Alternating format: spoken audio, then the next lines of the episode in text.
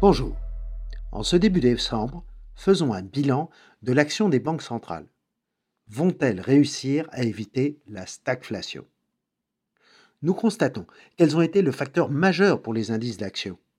En provoquant leur chute en 2022, conséquence de la hausse des taux, en drainant des liquidités des marchés émergents et des petites capitalisations au profit de placements à court terme en dollars, et en dopant depuis cet été les grandes valeurs technologiques suite à la baisse des taux. En cette fin 2023, ce n'est pas la progression des bénéfices de l'année qui boostera les marchés, elle est presque nulle sur l'exercice, mais c'est encore les taux d'intérêt. La pause dans la hausse des taux directeurs fait reculer les taux longs dans l'espoir de politiques plus accommodantes en 2024. Néanmoins, les perspectives 2024 de progression des bénéfices, plus 8% en zone euro, plus 12% en moyenne aux USA, reposent sur une croissance économique positive.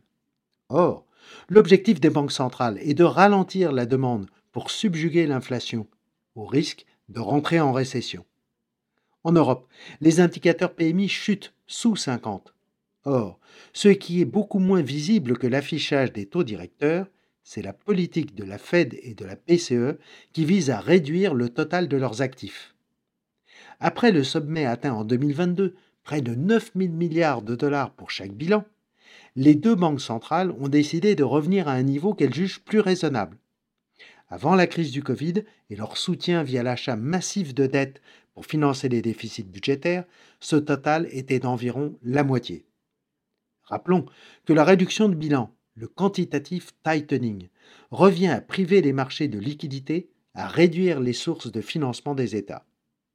Le déficit budgétaire de l'administration Biden, plus de 6% du PIB en 2023, explique la résilience de l'économie US, mais commence à créer des difficultés de financement. Néanmoins, nous constatons qu'au rythme actuel, il faudrait plusieurs années pour retrouver la situation pré-Covid. Surtout, au premier trimestre 2023, le début des banqueroutes des banques aux États-Unis a été suivi par une réaction immédiate et massive de la Fed, plus de 400 milliards de dollars injectés. Ainsi, le QT, le quantitative tightening, va lentement, mais cela rassure pour les marchés qui intègrent ce soutien potentiel en cas de nouvelle crise. Qui va piano va sano, car les risques géopolitiques, les risques sur l'immobilier sont toujours présents. À la semaine prochaine.